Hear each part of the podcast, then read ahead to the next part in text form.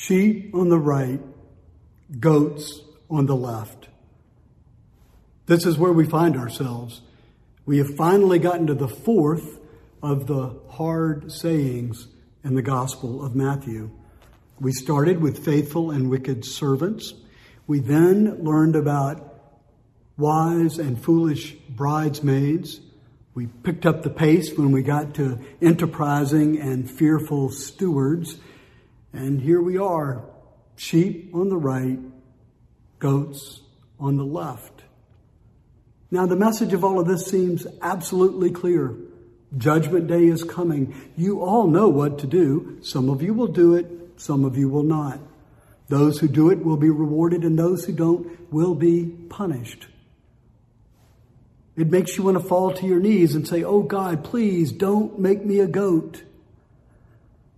And yet, that might miss the real meaning of these hard teachings.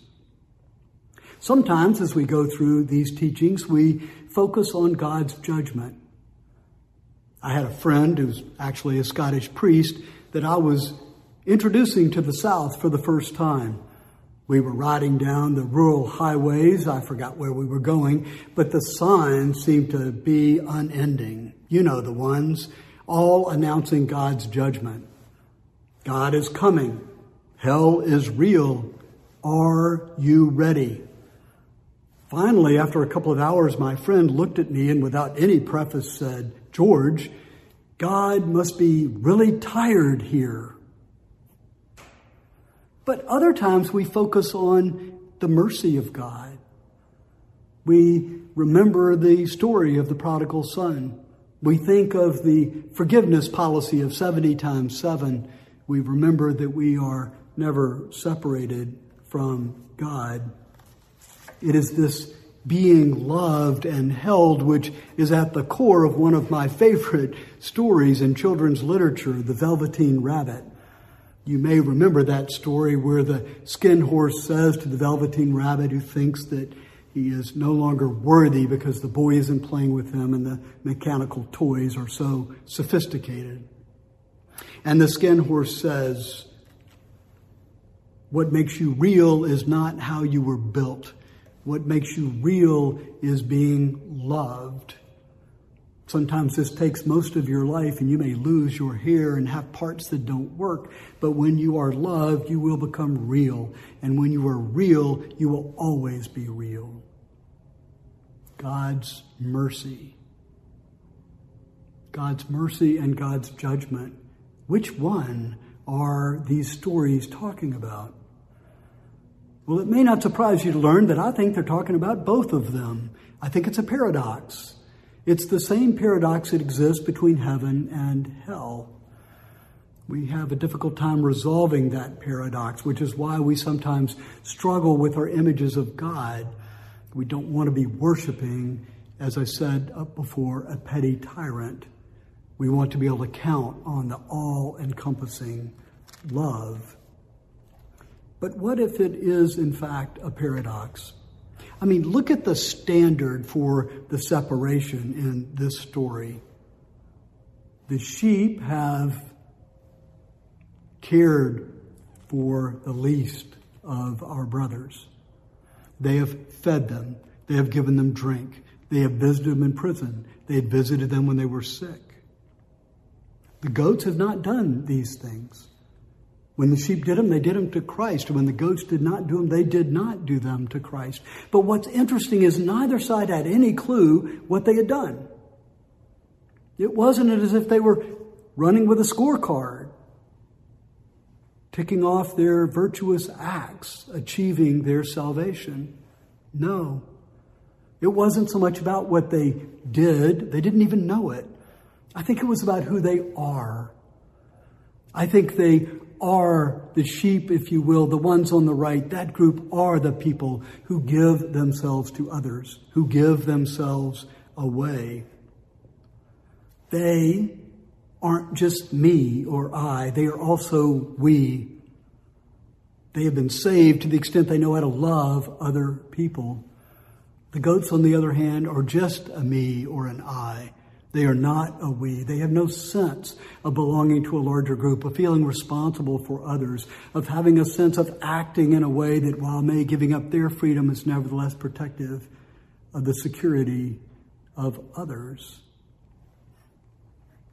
Paul talks about this characteristic in his letter to the Philippians. He calls it taking on the mind of Christ. And this is what he says about Jesus. Though his state was that of God, yet he did not dream equality with God to be something to cling to. Rather, he emptied himself and assuming the state of a slave, was born in human likeness. He, being known as one of us, humbled himself, obedient unto death, even death on the cross. For this God raised him on high and bestowed on him the name which is above every other name. To take on the mind of Christ is to give yourself away, to recognize that you are part of a we and not just a me. Now, the rule of St. Benedict picks up a similar theme when it says, we ascend by descending. There is no other way. There is no other way. That's what makes you real. Giving yourself away to others. So you can see how this economy of exchange works. Those who recognize they have received mercy, who have been loved, who have become real in the words of the skin horse, then give that away to others, right? They love other people. They care for other people. They feel responsible to and for other people. They have a sense of the we. But what does that have to do with heaven and hell?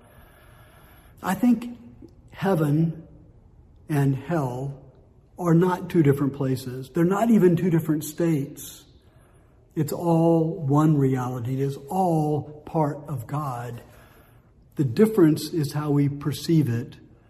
Some people, the sheep, are able to perceive the presence of God, to withstand the blinding light of the unmediated presence of the divine whereas the goats are not.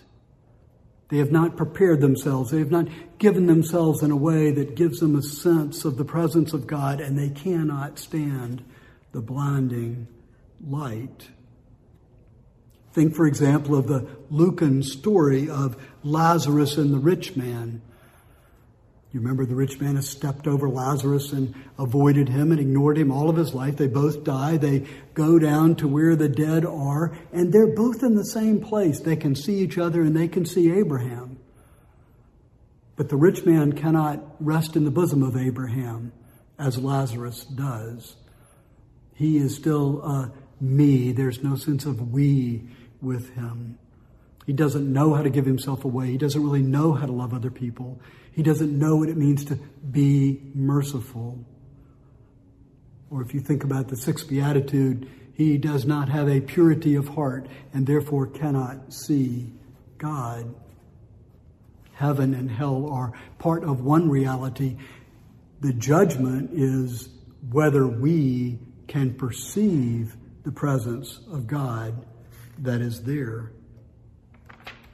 When we can perceive that, we can experience that. But it's not something God does for us. God is always present. God doesn't judge us in the sense of punishing us for our sins. It is our sins that punish us. God does not punish us for our sins. It is our sins that punish us. Origen, a third century Egyptian thinker, said it this way The same sun that melts wax hardens mud. The same sun that melts wax hardens mud. I think there is mercy in God's presence And I think there is judgment, but it's not something God is doing to us, it's something that we do to ourselves. We have made choices throughout our life, little choices to move closer to or farther from God. And those choices build on themselves, and we literally become different people over time, just as the skin horse said. And so, if we become the kind of people who can receive mercy and give mercy, then we will receive our reward because we will perceive the presence of God and be able to live into it. It won't feel like death to us. But if we have not done that work, if we have not expanded our capacity to perceive God, then despite God's presence and invitation and mercy, we will feel judgment because we will not be able to experience the life of God into which we have been called. We are not judged for our sins. We are judged because of our, we are not judged for our sins. Our sins create their own judgment. To give you a, another image of this from literature, children's literature as it were, I want to now pull from C.S. Lewis in the Chronicles of Narnia. You will remember that the God figure, the Christ figure in the Chronicles is Aslan, the wonderful great lion. And if you've read the Chronicles, you may remember that in the last scene in the last battle, the book The Last Battle, Aslan stands before a door with his shadow casting over the side. He just stands there, and all of the beasts of the kingdom come rushing at him, all eager to see him transfixed as it were, by his face, as if they can't turn away. But what happens to them as they see Aslan's face is that their expression changes. Almost instantaneously, some of them feel fear and anger. And what happens to them is they go off to Aslan's left side. And if they had been a talking animal, they cease to be a talking animal and become a normal animal. They have received the invitation, but they have rejected the invitation because of who they were, maybe not even realizing they had received it. But the other group of animals, the animals that looked into Aslan's face and were invited into his presence and accepted the invitation, began to glow and move off to Aslan's right side and through a doorway into another dimension of life. Those that rejected Aslan were never seen again, and those who went into the doorway went into a deeper, richer life. Heaven and hell, I think, are one reality. All of life is one reality, and God is present in all of it. There is no part of it where God is not present, even that of outer darkness and weeping and gnashing of teeth. The difference is in who we are and whether we can perceive and live into the presence of God. Mercy and judgment are both there, properly understood. God's mercy extends to us as it extended to the prodigal son without ceasing. God's judgment is there to the extent that the truth is the truth. And we may judge ourselves by refusing God's invitation. I want to close then with another C.S. Lewis quote, this one from The Great Divorce, his book about heaven and hell. And Lewis says this there are two kinds of people in the world those who say to God, Thy will be done, and those to whom God says, Thy will be done. Sheep on the right, goats on the left, mercy and judgment. Will we give of ourselves so that we can accept the invitation to have them both and to live into the life of God? Can we move from being a me to being a we? Giving ourselves to other people so that we are able at the end to have the humility to say to God, Thy will be done. Sheep on the right, goats on the left. As it turns out, the choice is ours. Amen.